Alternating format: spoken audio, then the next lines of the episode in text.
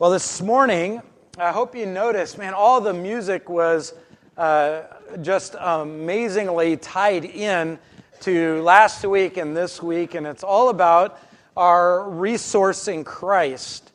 And we're going to be playing on that theme that we are made complete and that we have everything that we need because of the Lord Jesus Christ. And it is such a blessing. Um, I know Raul said that we're here because we don't need coffee, but it helps, right? it helps. no, the coffee only helps for so long and then it wears off.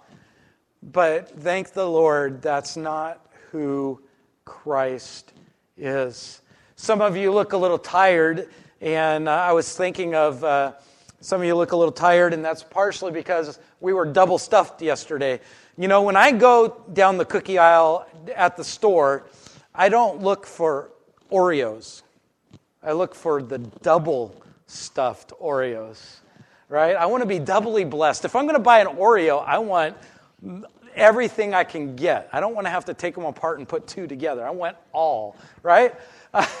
and uh, so, but those of you that were here yesterday for the, the seminar, the apologetics training seminar, and uh, man, it, we were just stuffed full to the brim. And I had to run around uh, to keep myself awake. And then, uh, and then we had all this food, nonstop food the whole day. So we were blessed both spiritually and physically. It was amazing. And uh, so it was quite a blessing. So if you, if you weren't able to come, just uh, start asking questions. Find somebody that did go, and they'll start just telling you everything that they can remember. So, so uh, good. Claire, I see you, you, you went back and got your friend. So I was going to tell you, you have a friend here today. But anyway, so it's wonderful to be here and to be in the Lord and to go to His Word. And so, would you bow your heads and just pray with me as we go to the Lord's Word, we can read it together and ask the Holy Spirit to help us understand it together. Lord, we are here because of you, Lord, and you are so great. Lord, you are great in all things. There is nothing that you are less in. Lord, every one of us are great in something, but we're less in a lot of things. But that is not you. Lord, I pray that we would see and behold your glory this morning, and that we would realize the fullness of of your word and how it describes you and it describes us. And Lord, I pray that it would impact our hearts this morning. And that our hearts would be connected to our minds and our thinking, and, and to realize what we truly have. And that we would be blessed. And Lord, that we wouldn't be tripped up, discouraged, because of the things of this world. And Lord, that you would multiply that grace, that peace that surpasses all understandings to us this morning. Guard our hearts and our minds, I pray, Lord, as we read your word and as we live our lives. May it be for you. In Jesus' name we pray. Amen. Our text, we've been, we just started Second Peter, and so if you're a guest with us, uh, last week we talked about the foundation that we have because of what God has given us through Christ. And we're going to be jumping uh, and building on top of that foundation uh, this morning. And so we're going to be reading uh, the first few verses of Second Peter. And of course, there is so much going on in this short little book, and so we don't want to miss any of it. And as we as we walk through uh, this wonderful, wonderful uh, gospel of the Lord that tells us about what we have in Christ. And so let's read together, starting in verse 1 of 2 Peter. It says, Simon Peter, a servant and apostle of Jesus Christ, to those who have attained a faith of equal standing with ours by the righteousness of God and Savior Jesus Christ. May grace and peace be multiplied to you in the knowledge of God and of Jesus Christ our Lord. His divine power has granted to us all things that pertain to life and godliness through the knowledge of him who called us to his, to his own glory and excellence, by which he has granted to us his precious and very great promises, so that through them you may become partakers of the divine nature, having escaped from the, from the corruption that is in the world because of sinful desire. Wow. As we get into our text this morning, as we think about what we just read, and as we go to now that we've heard the text and as we explain the text, to remember what Peter is facing as he writes to the church and as, and as God, God's Spirit directs Peter and says, Tell this to the church. Remember how much is captivated by false teaching. We heard a lot last uh, yesterday. Uh, we heard a lot about how false teaching and about the different things from a human perspective and, and has infiltrated our thinking and can trip us up and to think that you know that God's word isn't as important as science or we we get tripped up by things because of smart people and smart thinking and we begin to look away from God's Word. And that wasn't something new. This was something that had started right from the very inception of the church. Peter is, in fact, putting this together because of false teaching that is attacking the church. It's very real then, just it is now. And in fact, one of the earliest heresies or problems that came to, and attacked the church was a religious form called Gnosticism. And uh, it starts with the letter G, but that's silent, and the rest is, you know, you can ask Laurel or Jewel about the English part of that. But it's Gnosticism. And this is what Gnosticism was it was considering themselves, or they considered themselves a higher form of a Christian. Okay? They were a little bit better than a Christian. But although Gnostics' beliefs were varied, you know, just like anybody, everybody has their spin on things. There is many different varies. We can sum it up into some very um, essential things that they all agreed on in the Gnostic, Gnostic kind of mentality and religion. And that is this that the material world is bad and that the spirit world is good. So the world is bad, spirit is good. And that has some very big implications because of God is spirit and he came to the world as a man. And so they don't, they, they, they start looking at Scripture and say, well, that's not what it means. It has to mean this. And they train, change a lot of Scripture verses because of that one belief. Another one is this, is because of that belief, Salvation is through a secret knowledge. You have to have a secret knowledge in order to be saved. Now, that should remind you of something because one of the major words that Peter uses all through 2 Peter is knowledge. But it's not knowledge as in knowing something, it's knowledge as experiencing something.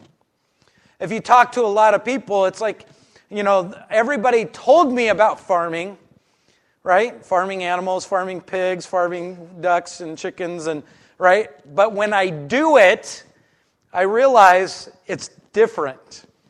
Experience knowledge is different than knowing knowledge, right? My dad, my, not my biological dad, but my adoptive dad, not my stepdad. I know I have all these different conundrums in my testimony. If you don't know my testimony, it's strange. But just remember, my adoptive dad, he told me, he said this. He said, Kyle, he says, I never hire a straight A student to go and work for my construction company. I said, Well, that's weird. Don't you want to have the best and the brightest? And he goes, No, because here's the thing all they know is what the book says, but when they get into the real world, they don't survive. They just, because the real world doesn't match up with the book, right? He says, so we look for kind of a C plus B average kind of guy. And I was like, great, because that's what I had. I was like, And so I was like, all right. But I actually graduated Bible college with a B plus average, so a little higher. But no, just joking.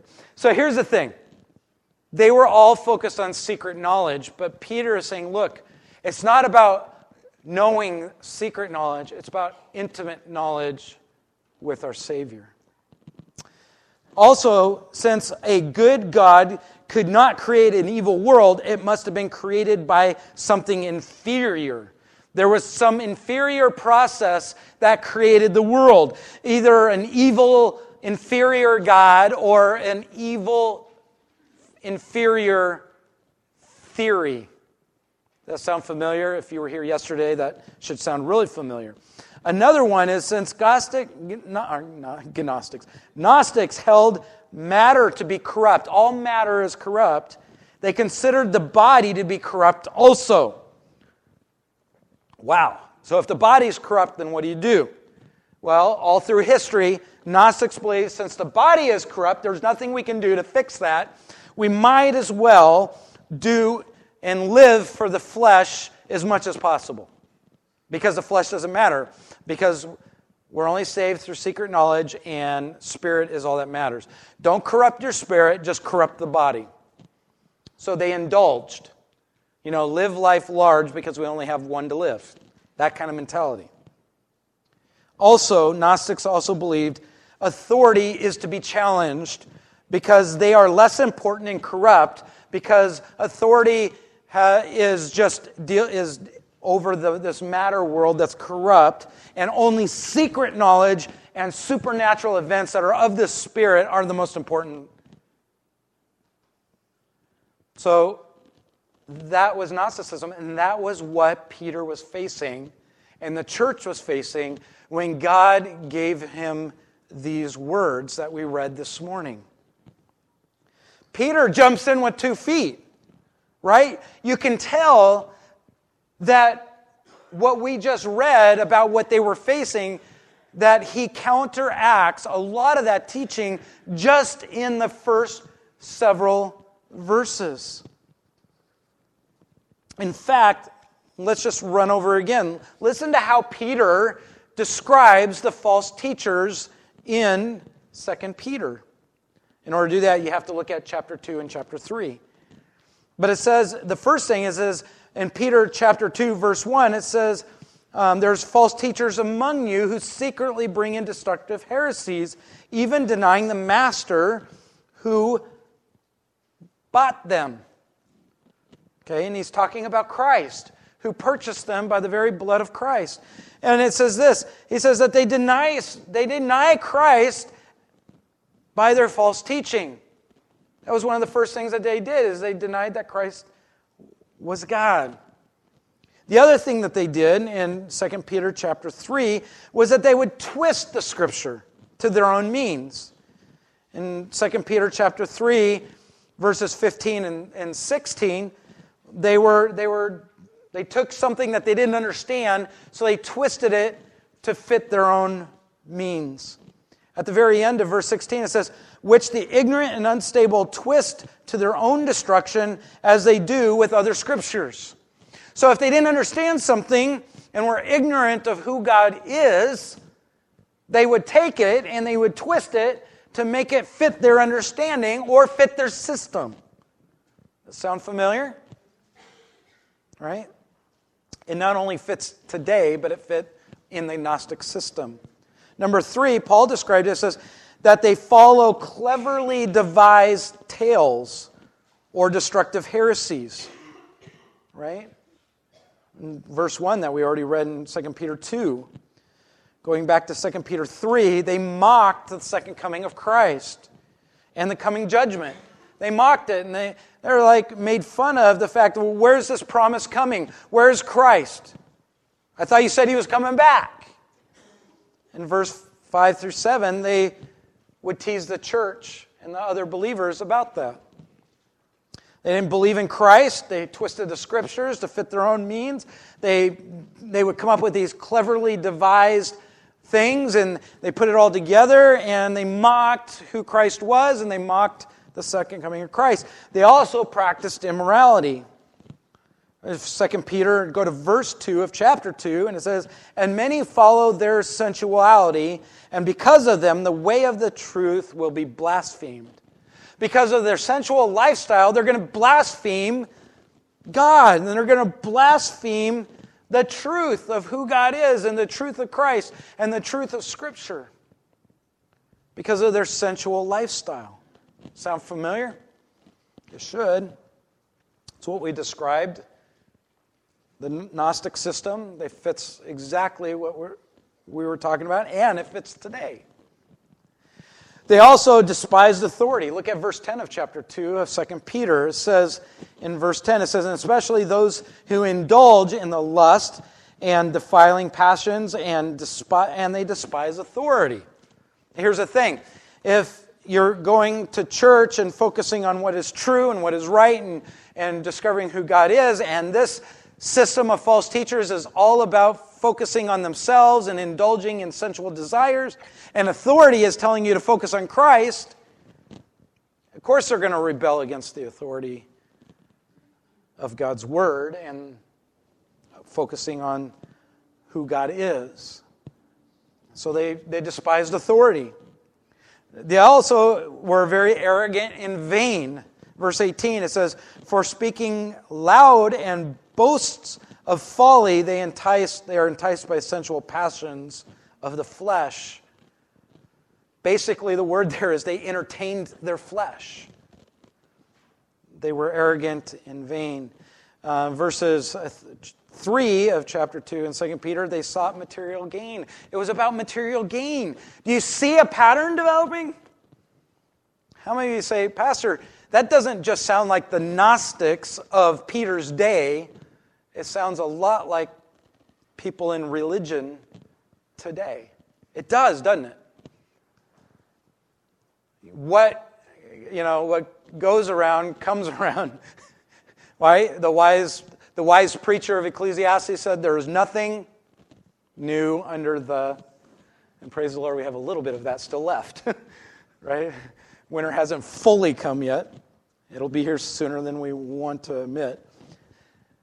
That is why knowing our foundation and who God is is so important. That's why Peter is saying this, uh, this faith that we have attained, this equal faith. Nobody's faith is more important than somebody else's. It is given to us by God's righteousness. What we've been given is based on God's righteousness. It's not based on our righteousness, it's not based on us. And it is multiplied in the intimate relationship that we have with Christ. Do you understand? All of what we just said in verses 1 and 2 tells us that it's not based on us, but how much of today's religion and how much of today's society and how much of the Gnostics of Peter's day and the early church was about selfish gain or self, about the flesh. And so this morning, as we look at this, uh, in verse 3, we come to this, and it says His, and it's talking about Jesus Christ our Lord. His divine power has granted us to all things that pertain to life and godliness. Do you see that? It's like, why are you focusing and going after all of these things that we've been talking about? These false teachers are, are living out, these false teachers are portraying all these false teachers today are telling us is important when we have everything that we need for all of life and life that accompanies everything now on earth and everything that we need according to God's goodness, godliness, His righteousness, that when He saved us, He imparted to us or imputed gave to us his righteousness, not our righteousness. We have everything we need. Do you see that? I mean, we could stop right there, right now, and everybody be like, Amen. Uh, but do you understand what that's saying? Life, that's what we are experiencing now, and godliness, everything based on who God is, now and forever. Through Christ, we have everything. What else do we need? That's the question. I don't know about you, but men, wouldn't you like, and I think the ladies would love this, but men, wouldn't you like, and I'll explain both, but here's the thing wouldn't you love to be able to go to the store, go to Home Depot, or go to the, you know, the farm store, you know, whatever it is, go to that store and you all you need is one tool to fix everything. That'd be amazing.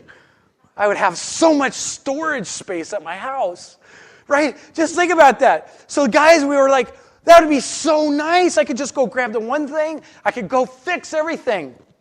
When my cow jumps the fence, like she likes to do right now, I could just go get that one tool and it would fix it. Right? Ladies would be like, man, that would be such a blessing our budget would just explode, right? My husband won't, doesn't need to buy any more tools. Praise the Lord, right? My, my wife always says, Do you really need it? And I'm like, and I, so I give her the information. She goes, Oh, you can't actually do that without that. And I'm like, Yep. She goes, Okay. but would, wouldn't that be a blessing? But that's the point. Jesus Christ is everything. And He's more, He's not just a tool, right? He is everything. He is our life. He's everything we need for life. He is the mirror image of everything that we should focus on, that should amplify who we are. We should be not looking to dress ourselves like the world and the, we shouldn't be mirroring the world but we need to be mirroring christ because he is everything that we need. Peter is reminding the church don't get caught up in what all these other people are saying because they're distracting you from what you really need. And what you really have Right? Go back to verse two, uh, or verse one. It says, "To those who have what? Obtained, been given faith." Right? God gave us our faith. God saved us. You've been given that. Go back to what you already have. Don't get caught up in what you don't have. Let's consider that. Our all sufficient resource is Christ, it's sufficient for everything. Don't let the world delude you into believing you need something else. There's some other secret teaching, there's more teaching that you need. You need to know Christ more because He is everything that you need. That's, I don't know if this is working. There we go. Things to consider. A complete life.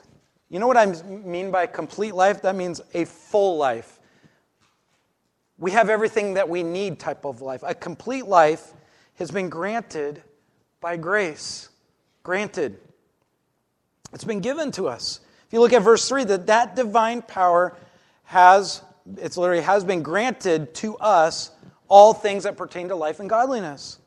It's been granted to us. In fact, it, in the text is ju- his divine power, by the way.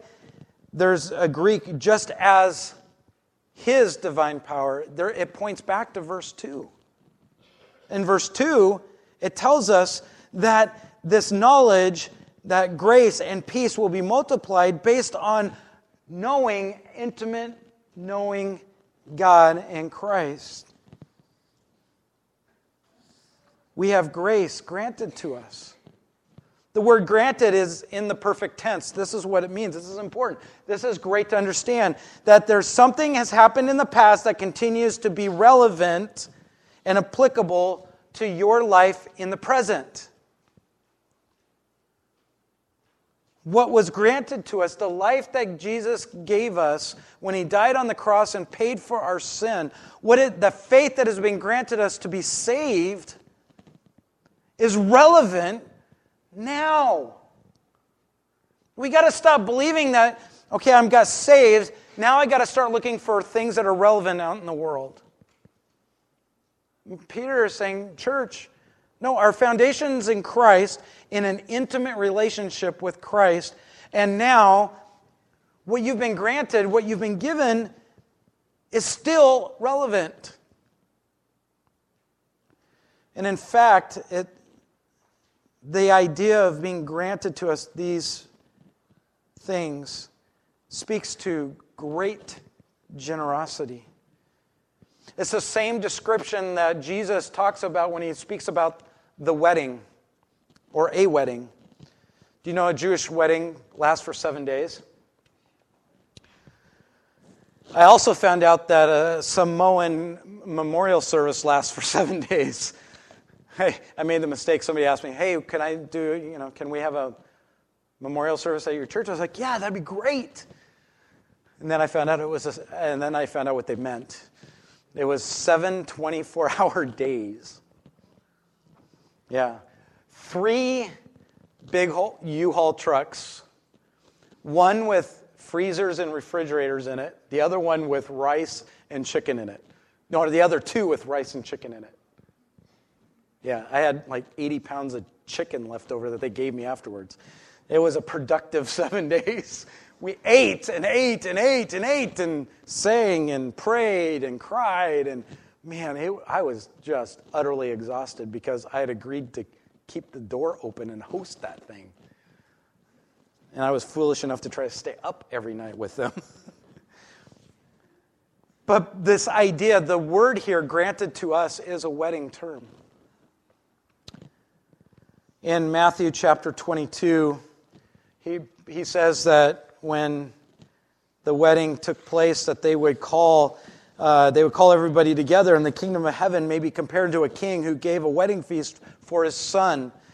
By the way that's what when we go home to be with the lord when we when jesus comes back and he reunites us with him we're going to have this wedding feast because we are the bride of christ and we're going to be god is going to present us to, to jesus in this big huge wedding feast that's going to go on for eternity right? And he says in verse 4 of 22, Matthew 22, he says, I have prepared my dinner, my oxen, my fatted livestock are all butchered, and everything is ready. Come to the wedding feast.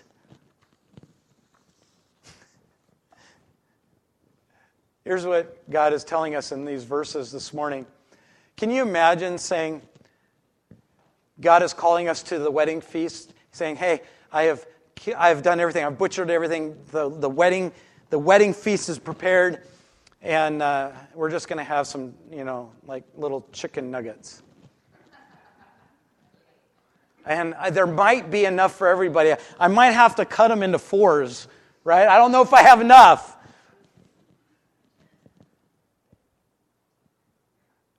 Because that's the language is describing a wedding feast.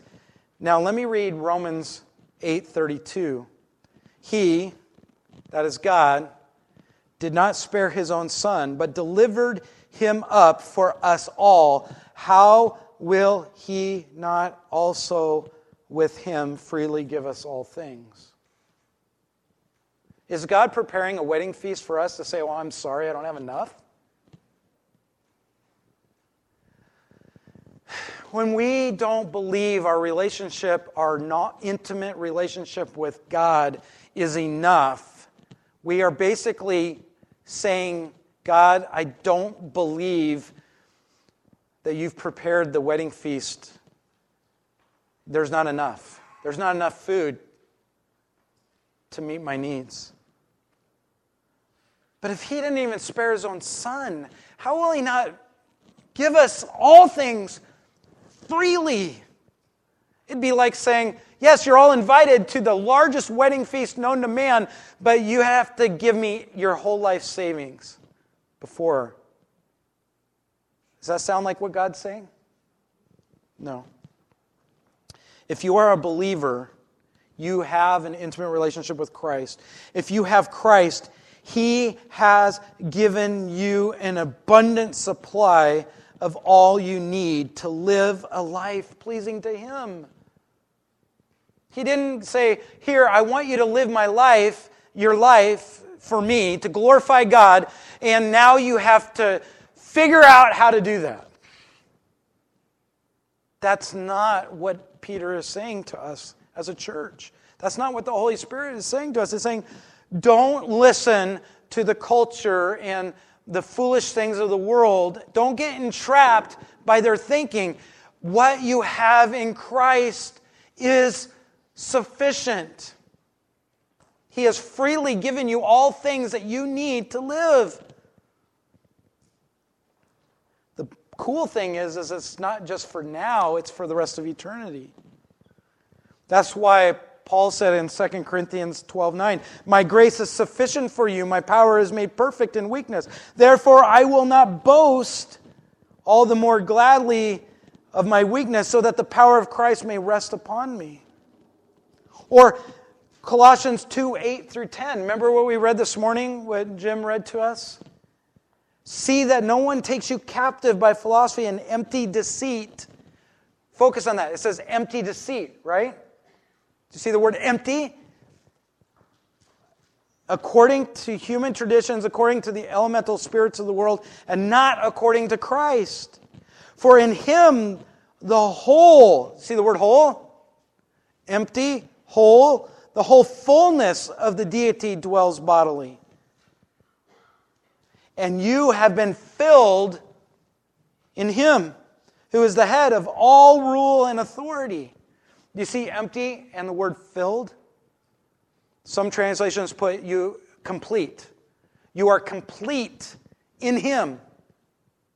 By Christ, you are complete or you are filled. When we focus on the world, guess what happens? We are empty. I know I'm going long and I'm not going to go through all the other stuff. I want you to understand this one thing. You can chase the empty deceit of the world, and it will produce an empty life. You chase a relationship with Christ, and you will never be empty. You'll be full, you'll be complete.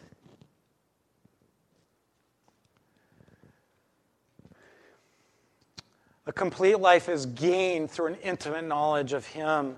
A complete life in Jesus is grounded in God's call. Not grounded as like you're put in the corner you're in trouble. It's actually grounded like in anchored. So when the storm is driving all around us, that anchor in Christ holds firm. It doesn't break loose. Our life is not shipwrecked because we have a sure foundation in Christ. Don't pursue the, the things of this world. The world, let me, let me give you a secret. One day the world will be gone. It's going to be destroyed. And guess what? Uh, this is all I'm going to say political this morning. The whole earth will not flood again. I don't care what people say today, because it'll be destroyed by fire. It's going to lack up all the water. There will be no water. In fact, everything will be gone. When Christ returns and he brings his judgment on the world and sin, and his judgment is completed, the world will be gone. Now, does that mean that we're irresponsible with the world? No. That doesn't mean that we're irresponsible, right? Has nothing to do with irresponsibility. But our focus on the world is one of a little deviation from Christ to get us focused on the wrong things. We are we don't we are complete in Christ. I say that because we let the world's influence distract us. All too often in the church, all too often in our life, we believe that we need more. We need more. There's got to be something more.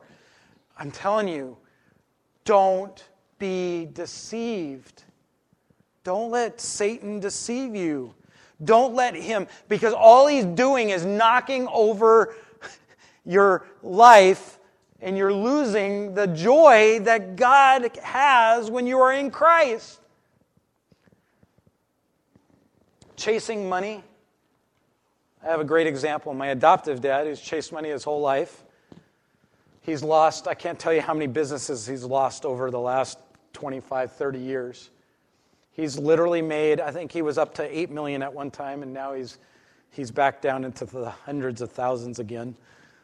He's made millions, lost millions. Easy come, easy go.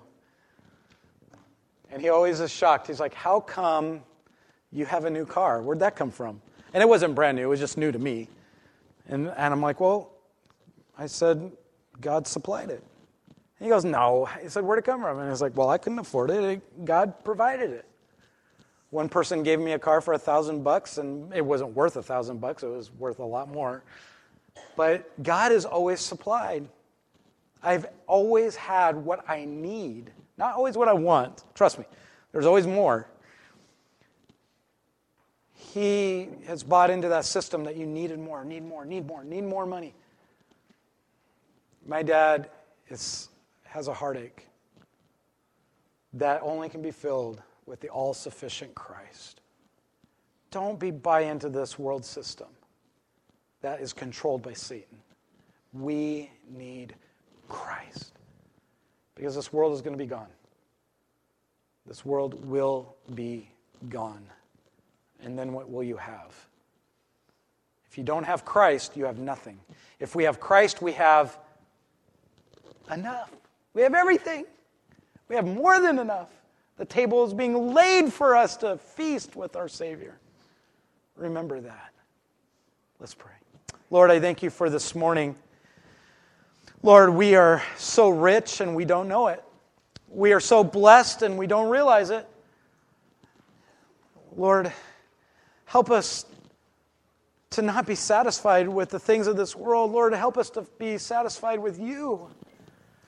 Lord, give us just the faith that we need to trust you.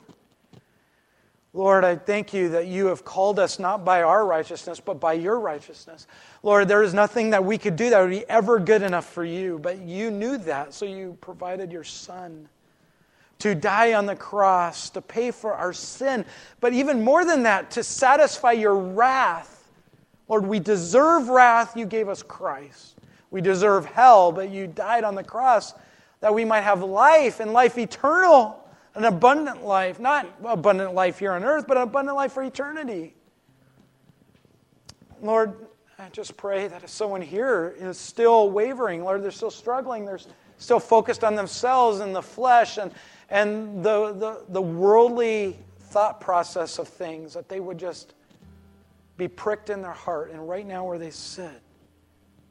That, Lord, in their heart, that they would kneel right now and pray talk to you and call upon you to save them and, and stop trying to save themselves.